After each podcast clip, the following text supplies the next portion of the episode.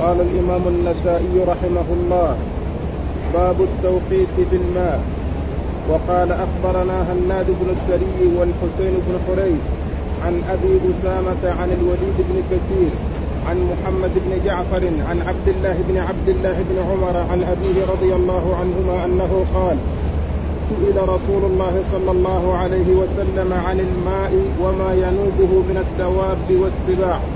فقال إذا كان الماء قلتين لم يحمل الخبث. بسم الله الرحمن الرحيم. الحمد لله رب العالمين. وصلى الله وسلم وبارك على عبده ورسوله نبينا محمد وعلى آله وأصحابه أجمعين. أما بعد يقول النسائي رحمه الله باب التوقيت في الماء. المقصود من ذلك التحديد.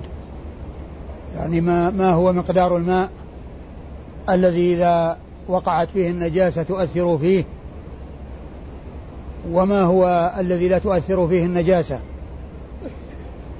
أي ما هو حد الماء القليل الذي تؤثر فيه النجاسة من الكثير الذي لا تؤثر فيه؟ وقد أورد النسائي في هذه الترجمة أو تحت هذه الترجمة حديث عبد الله بن عمر رضي الله تعالى عنهما أن الرسول أن النبي عليه الصلاة والسلام سئل عن الماء أي يكون في الفلاة تنتابه السباع والدواب فقال عليه الصلاة والسلام إذا بلغ الماء قلتين لم يحمل الخبث. إذا بلغ الماء قلتين لم يحمل الخبث. فالرسول عليه الصلاة والسلام سئل عن الماء يكون في الفلاة تأتيه إليه السباع. وتشرب منه وتخوض فيه. فهل ينجس أو لا ينجس؟ فأجاب النبي عليه الصلاة والسلام ببيان تحديد للماء. إذا بلغه الماء لا تؤثر فيه النجاسة وإذا نقص عنه وقل عنه فإن النجاسة النجاسة تؤثر فيه. والمقصود من هذا أن الماء إذا بلغ أكثر من قلتين فإذا وقعت فيه نجاسة ولم تغير له لونا ولا طعما ولا ريحا فإنه يكون طاهرا ولو وقعت فيه النجاسة. أما إذا تغير له لون وطعم وريح فإن فإن فإنه يكون نجسا. وقد جاء بذلك حديث آخر عن النبي عليه الصلاة والسلام أن الماء طهور لا ينجسه شيء لكن جاء في ذكر آه في ذكر آه تغير الطعم واللون والريح زيادة على الحديث الآخر الذي هو الماء طهور لا ينجسه شيء.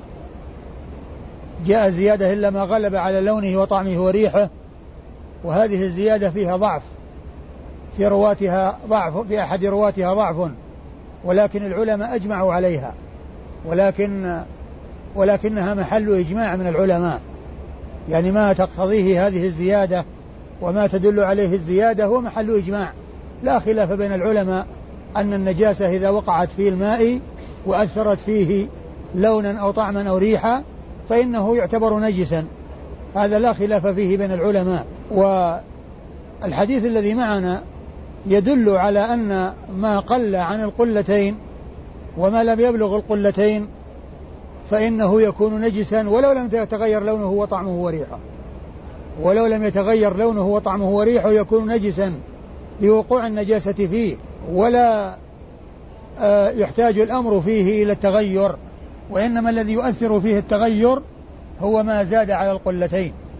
ما زاد على القلتين وهو الماء الكثير هذا هو الذي لا تؤثر فيه النجاسة ما لم تغير له لونا وطعما وريحا.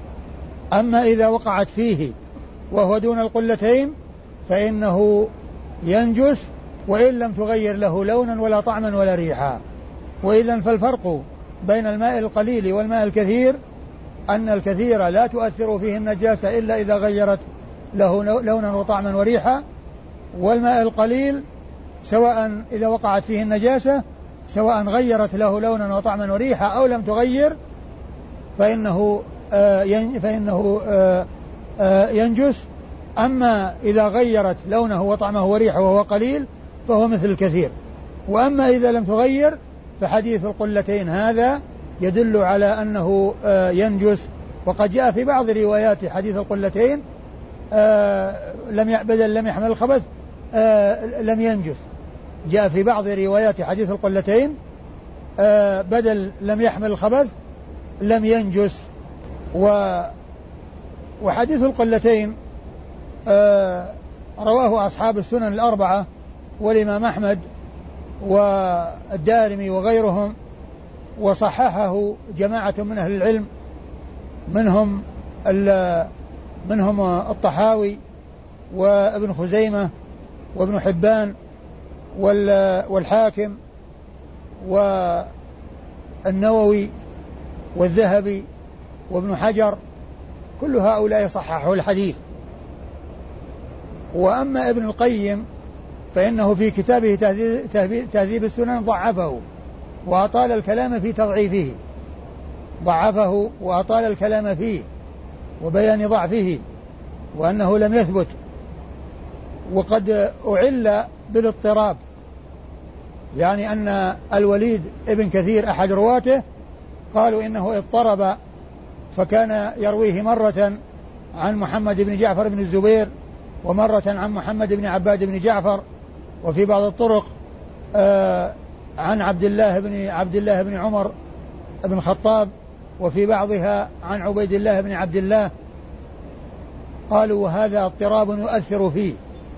والذين صححوه قالوا إن الاضطراب لا يؤثر لأن هؤلاء ثقات وسواء كان عن هذا أو هذا سواء جاء عن هذا أو جاء عن هذا فإنه معتبر.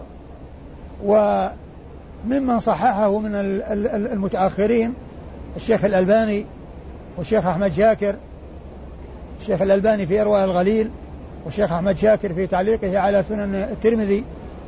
وقد قال الشيخ أحمد شاكر أن ما ذكر من اضطراب الوليد بن ابن كثير فيه وأنه آه، يرويه أحيانا كذا وأحيانا كذا قال إن إنه آه يرويه عن محمد بن عباد بن جعفر ومحمد بن جعفر بن الزبير وكل منهما يرويه عن عبيد الله بن عبد الله بن عمر عن أبيه.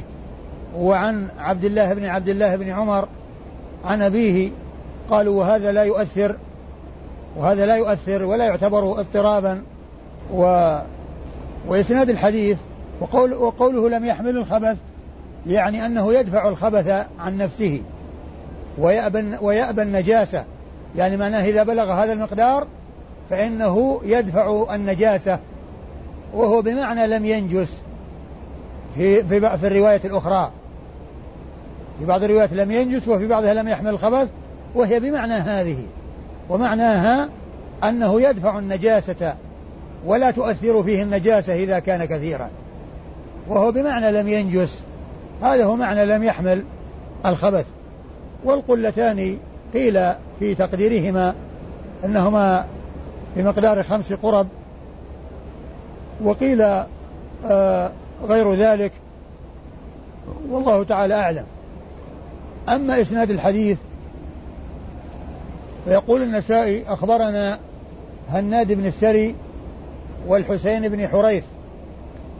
أما هناد بن السري فقد مر بنا ذكره مرارا وهو هناد بن السري أبو السري.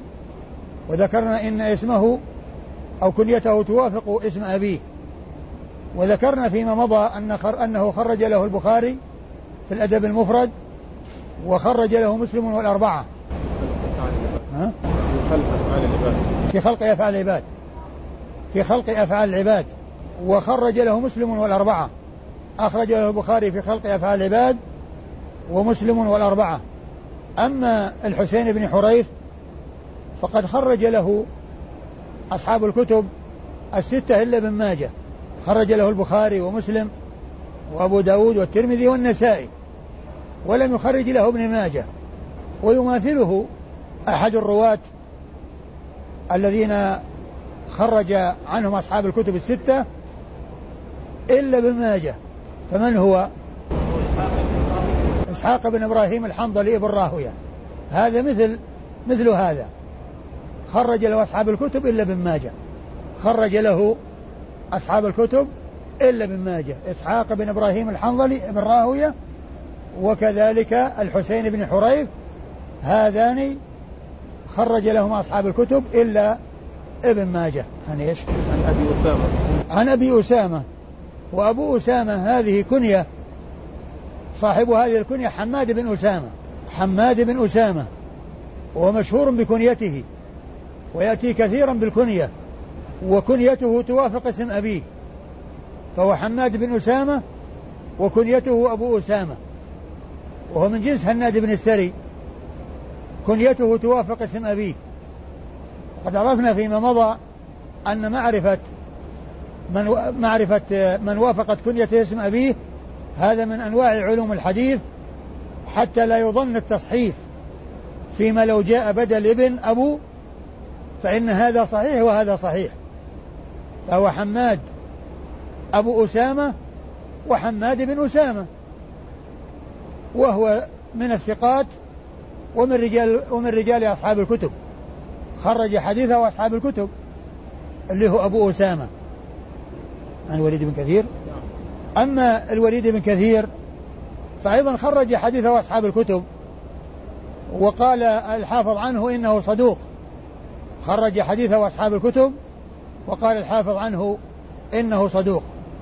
وقد جاء في الإسناد عنه في بعض الروايات محمد بن عباد بن جعفر وفي بعضها محمد بن جعفر بن الزبير وكل من الاثنين ثقة وكل منهما من رجال الجماعة.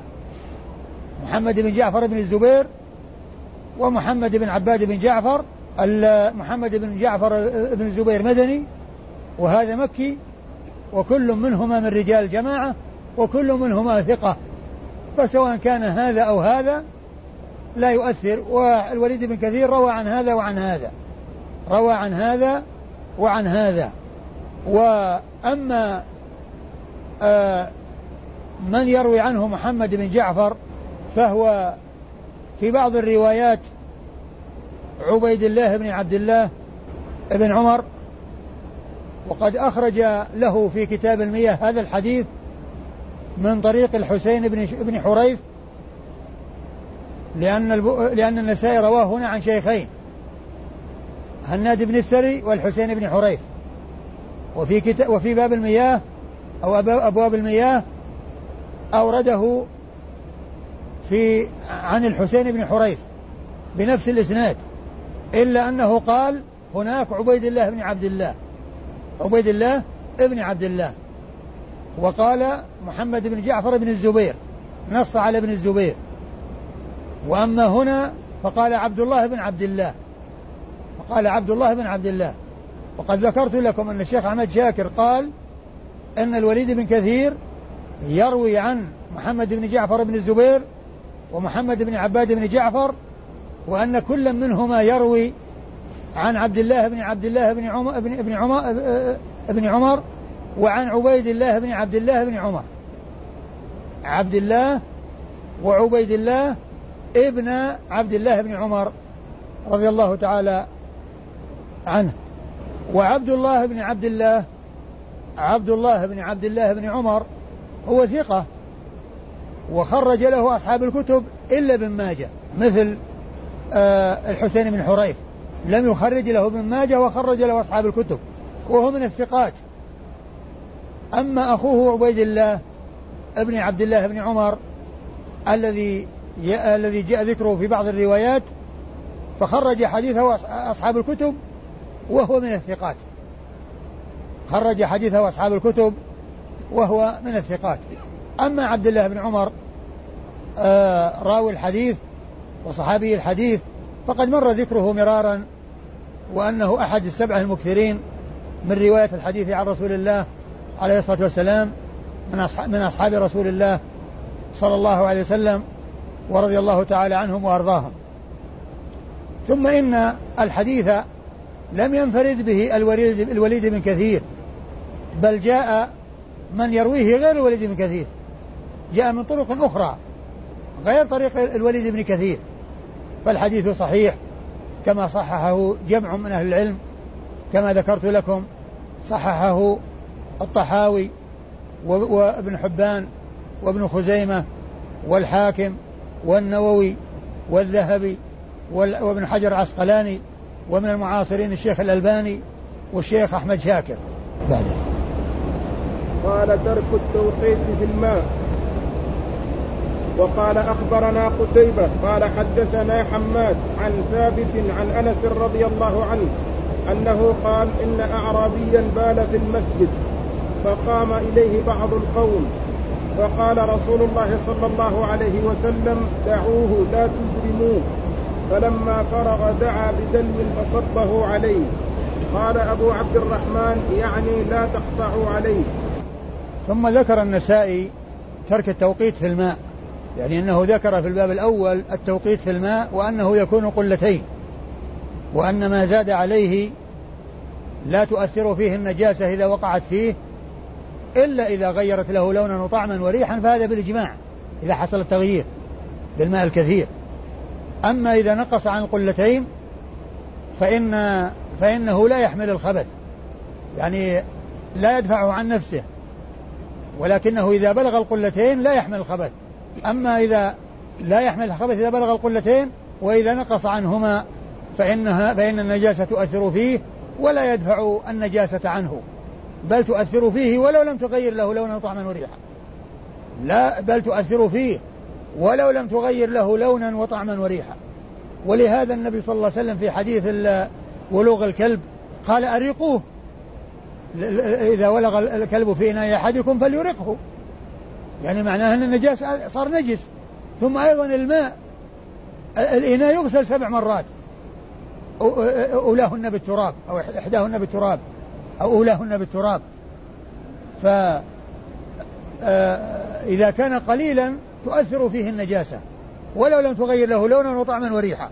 فهنا قال ترك التوقيت في الماء. ثم أورد حديث أنس بن مالك رضي الله عنه أن النبي عليه الصلاة والسلام أن أعرابيا دخل المسجد فبال فقال فقام إليه بعض القوم يعني يزجرونه ويمنعونه وينكرون عليه فقال دعوه. ولما لا تزرموه فلما فرغ أمر بدلو من ماء فصب عليه. ثم إن أبا عبد الرحمن النسائي فسر قوله لا تزرموه يعني لا تقطعوا عليه لا تقطعوا عليه بوله. يعني دعوه يكمل البول دعوه يكمل البول. هذا هو معنى لا تزرموه. دعوه يعني اتركوه. لا تزرموه لا تقطعوا عليه بوله. دعوه يكمل البول. والمقصود من هذا أنه لما وجد البول وحصل حصلت المضرة فإن المضرة لا تدفع بمضرة أضر منها لأنه لو آه، منعوه أو لو آه، استمروا في زجره وقام فإنه سيقع أماكن متعددة في المسجد ما ينتبه لها لأنه لو, لو قام وقطع البول يعني يقع البول على جسده وعلى ثيابه وعلى أماكن المسجد لا يهتدى إليها. لكن لما وجد النهبال يكمل بوله ثم يصب عليه ماء فتكون النجاسة محصورة ومعروف مكانها فيصب عليها الماء فيطهرها فتطهر الأرض. أما لو آه استمروا في آه متابعته وفي زجره وقام فإنه ينجس ثيابه وينجس جسده وينجس أماكن من الأرض لا يهتدى إليها. ولهذا هذا الحديث يدل على قاعدة من قواعد الشريعة. هذا الحديث يدل أو دليل لقاعدة من قواعد الشريعة وهو أنه آه، يرتكب أخف الضررين في سبيل التخلص من أشدهما.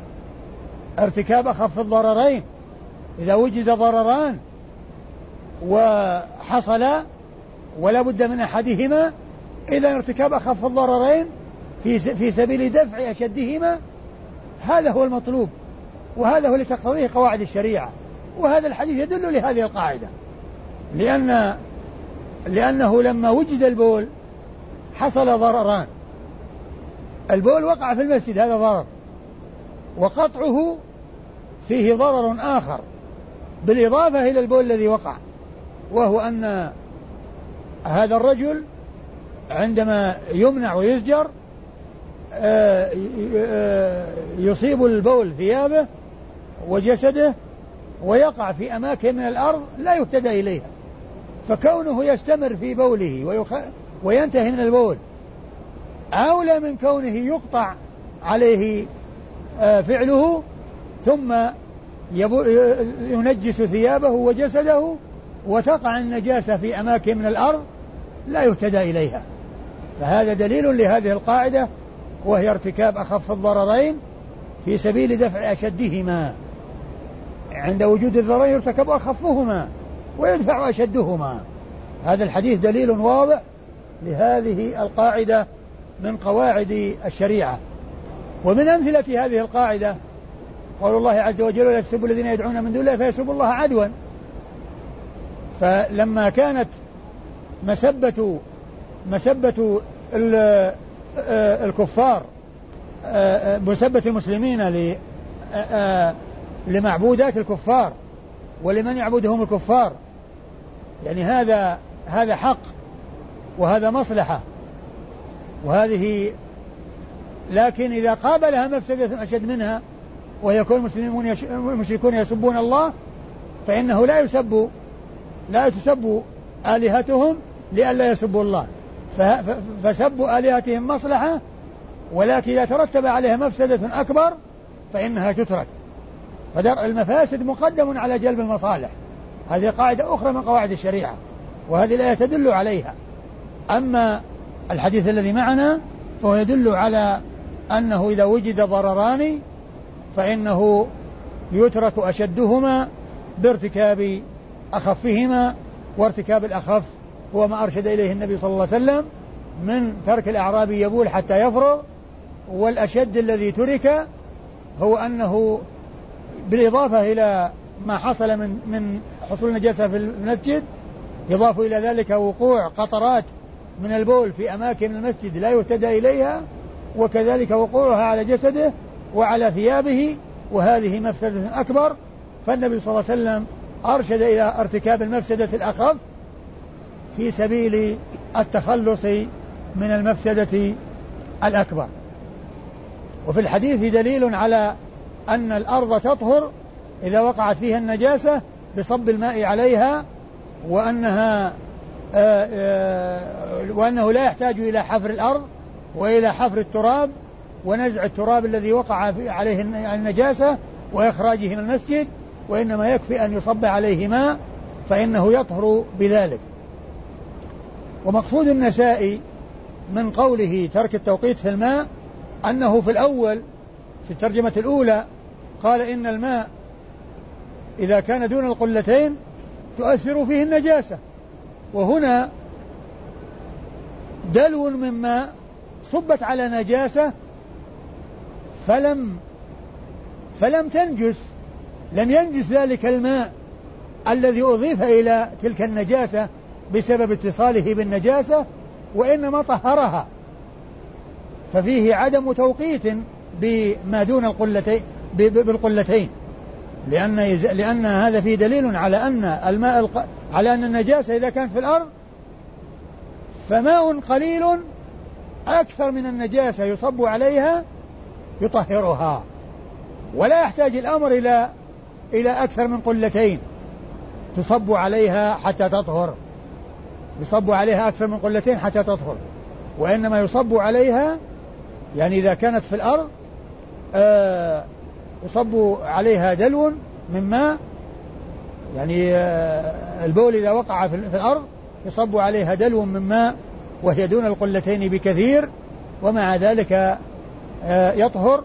فليس هناك آه آه حصول التطهير بقلتين فأكثر وإنما حصل التطهير بما دون القلتين. حصل التطهير بما دون القلتين وهو صب الماء آه، المتنجسة الأرض صب الماء على الأرض التي وقعت فيها النجاسة آه، بحيث يكاثر عليها الماء ويكون الماء أكثر من النجاسة التي وقعت في الأرض فتصب تصب عليها فيطهرها.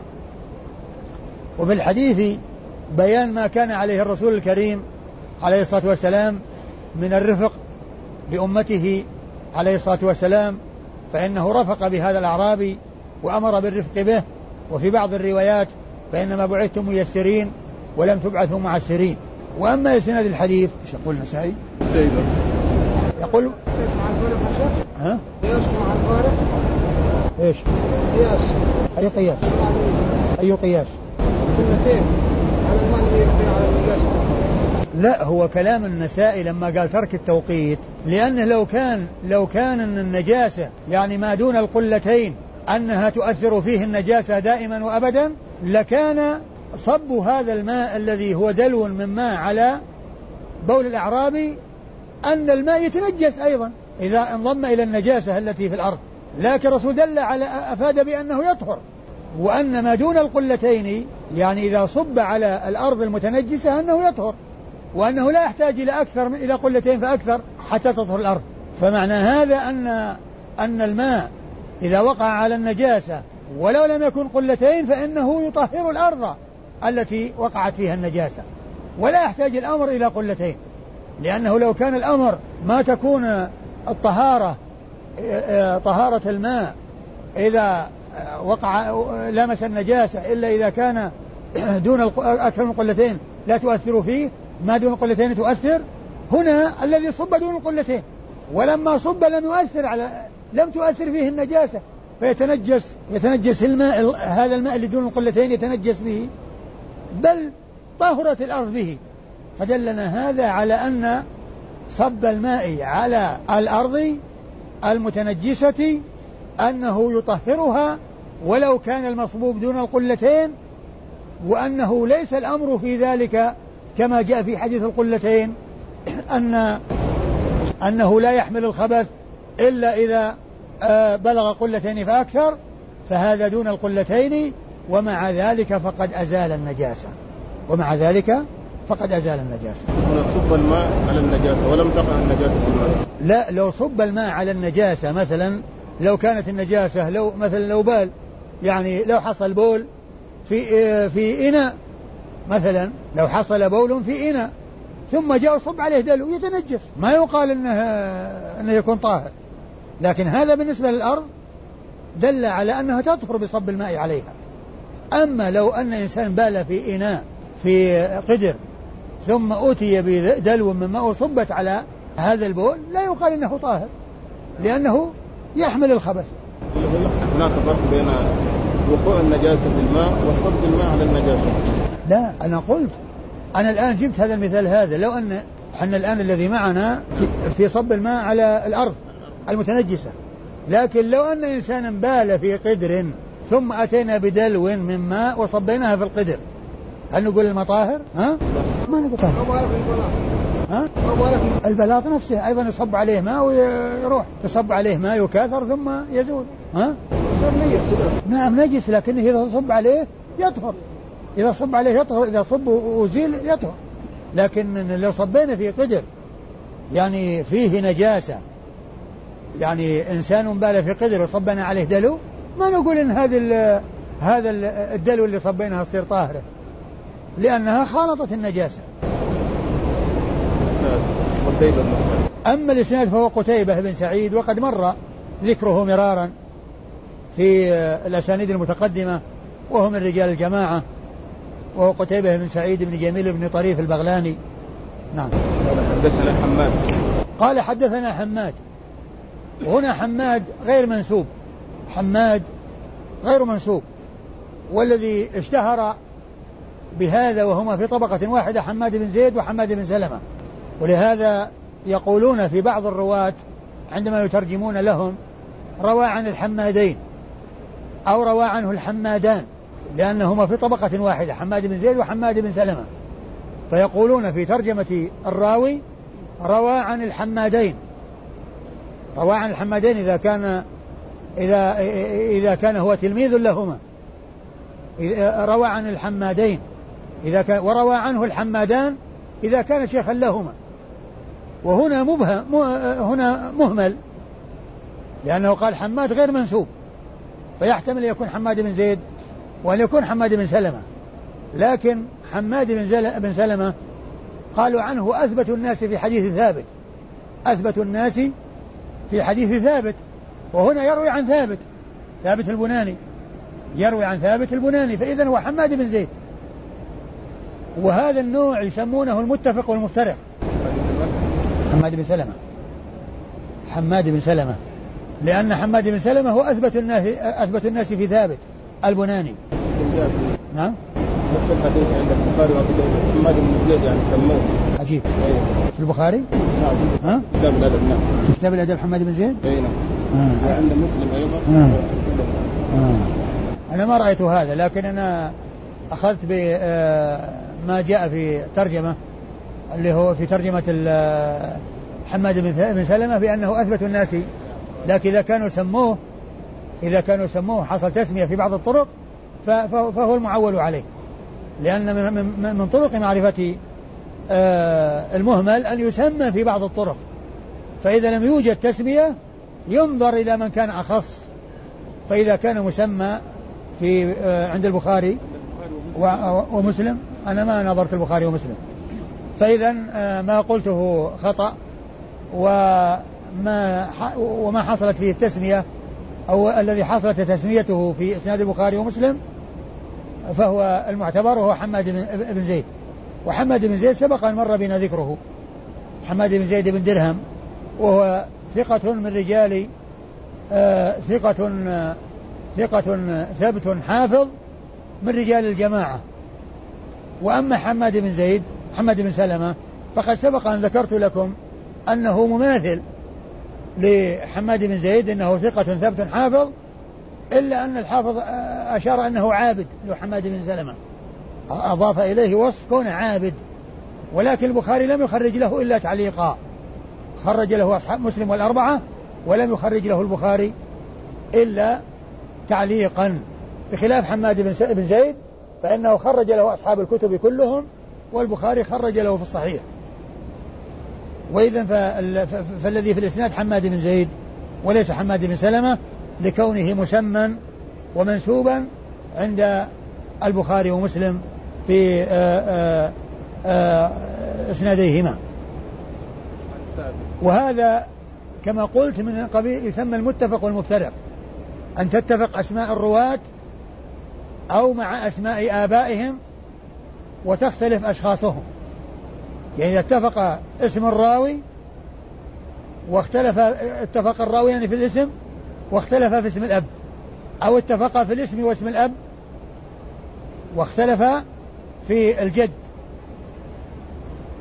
أن تتفق أسماء الرواة أو مع أسماء آبائهم مع اختلاف أشخاصهم.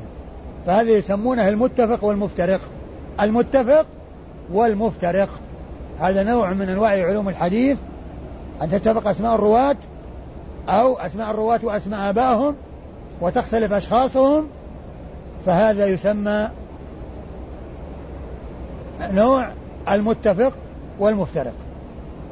أما ثابت فهو ثابت بن أسلم البناني ثابت بن أسلم البناني وهو من الثقات وهو من رجال الجماعة خرج حديثه أصحاب الكتب.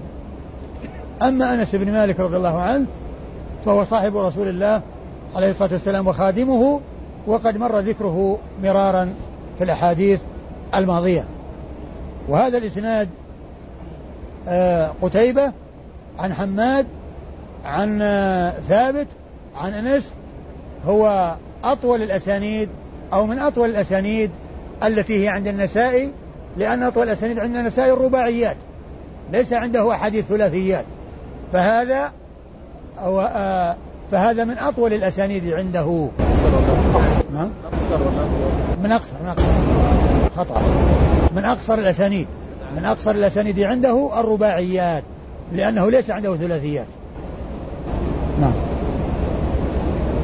قال أخبرنا قتيبة قال حدثنا عبيدة عن يحيى بن سعيد عن أنس رضي الله عنه أنه قال بال أعرابي في المسجد فأمر النبي صلى الله عليه وسلم بدلو من ماء فصب عليه.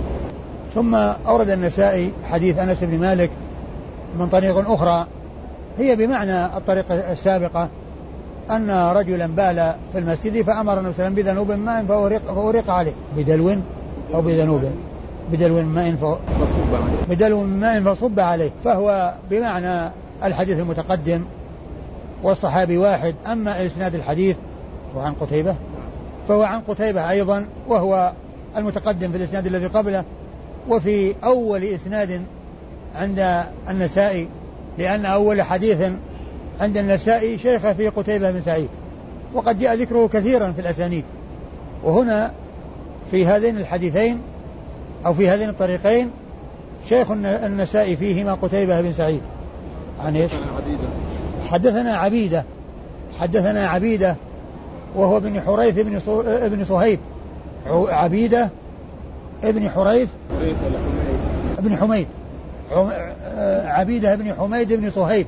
وليس عبيدة كما في بعض النسخ مضبوط بضم العين. نعم. مشكول بضم العين. يعني هذه النسخة التي معنا هو ليس عبيدة وإنما هو عبيدة. وليس للنساء أو بل ليس في رجال النساء شخص يقال له عبيدة. كل من عند النساء فهو عبيدة. الذين هم عبيدة في رجال الكتب قلة وليس وليس للنساء عنهم رواية. يعني من كان مضموم العين فإنه فإن الأفراد في الكتب الستة قليل وليس للنساء عنهم رواية. هم ثلاثة أو أربعة لكن للنساء ليس له عنهم رواية. وإنما الذين للنساء عنهم رواية هم عبيدة بفتح العين. وهذا عبيدة وليس عبيدة. وهذا عبيدة ابن حميد ابن صهيب وهو آه ثقة. من خرج حديثه؟ وقال صدوق نحوي ربما أخطأ. صدوق. صدوق نحوي ربما أخطأ. إيش؟ أخرج له البخاري والأربعة. أخرج له البخاري والأربعة. أخرج له البخاري والأربعة. نعم. صدوق نحوي ربما أخطأ. وقد أخرج له البخاري والأربعة اللي هم أصحاب السنن يعني لم يخرج له مسلم. عن يحيى بن سعيد. عن يحيى بن سعيد ويحيى بن سعيد هو الأنصاري. يحيى بن سعيد هو الأنصاري. وعبيده هذا ذكر ذكروا في ترجمته أنه روى عن عن قتيبة وروى عنه قتيبة وروى هو عن يحيى بن سعيد الأنصاري. وروى روى هو عن يحيى بن سعيد الأنصاري. ويحيى بن سعيد الأنصاري هو آه، المدني الثقة الذي خرج حديثه الجماعة الثقة الذي خرج حديثه الجماعة وهو كما ذكرت فيما مضى في طبقة متقدمة وهو من طبقة التابعين لأنه يروي عن أنس بن مالك وفي طبقته شخص آخر يقال له يحيى بن سعيد وهو التيمي أبو حيان يحيى بن سعيد بن حيان أبو حيان التيمي فيحيى بن سعيد الأنصاري. ويحيى بن سعيد التيمي هؤلاء في طبقة التابعين ويحيى بن سعيد القطان ويحيى بن سعيد الأموي في طبقة شيوخ شيوخ البخاري في طبقة شيوخ شيوخ البخاري يعني شيوخ البخاري يروون عنهم. فاثنان أربعة أشخاص يعني من رواة الصحيحين وهما اثنان في طبقة واثنان في طبقة. يحيى بن سعيد القطان ويحيى الأموي في طبقة شيوخ شيوخ الشيخين ويحيى بن سعيد الأنصاري ويحيى بن سعيد التيمي هذان في طبقة التابعين. هذان في طبقة التابعين في طبقة متقدمة. فإذا يحيى بن سعيد هنا هو الأنصاري. كما جاء ذلك في ترجمة آآ آآ آآ عبيدة فإنهم قا فإنه, فإنه روى عن يحيى بن سعيد الأنصاري وروى عنه قتيبة ابن سعيد. نعم. عن أنس عن أنس نعم بعده. قال أخبرنا سويد بن نصر قال حدثنا عبد الله عن يحيى بن سعيد قال سمعت أنس رضي الله عنه يقول جاء أعرابي إلى المسجد فبال فصاح به الناس فقال رسول الله صلى الله عليه وسلم اتركوه فتركوه حتى بال ثم أمر بدلو فصب عليه. ثم ورد النسائي هذا الحديث حديث أنس من طريق أخرى. من طريق أخرى عن يحيى بن سعيد. غير الطريق الأولى لأن الطريق الأولى عن قتيبة عن عبيدة بن حميد. وهنا عن سويد بن نصر عن عن عبد الله وهو ابن المبارك. عن عبد الله وهو ابن المبارك. والحديث كما قلت يعني هو طريق أخرى من الحديث السابق. حديث بول الأعرابي في المسجد وأمر النبي صلى الله عليه وسلم بصب دلو من ماء عليه. و وهذان الرجلان في الإسناد وهما سويد بن نصر المروزي آه ثقة خرج حديثه الترمذي والنسائي. خرج حديثه الترمذي والنسائي. وأما عبد الله بن مبارك وهو يقال أنه راوي أنه راوية آه، عبد الله بن المبارك ولهذا لما أبهم يعني عرف بأنه عبد الله لأنه لأنه هو الراوي عنه وهو راويته الذي هو عبد الله الذي هو سويد بن نصر وهما مروزيان. عبد الله بن مبارك المروزي وسويد بن نصر المروزي فإذا عبد الله هذا المهمل الذي لم يسمى هو عبد الله عبد الله بن المبارك. وعبد الله بن المبارك قد مر بنا ذكره وقال عنه الحافظ أنه ثقة حافظ حجة جواد جمعت فيه مجاهد جمعت فيه خصال الخير. جمعت فيه خصال الخير. هذا هو عبد الله بن المبارك.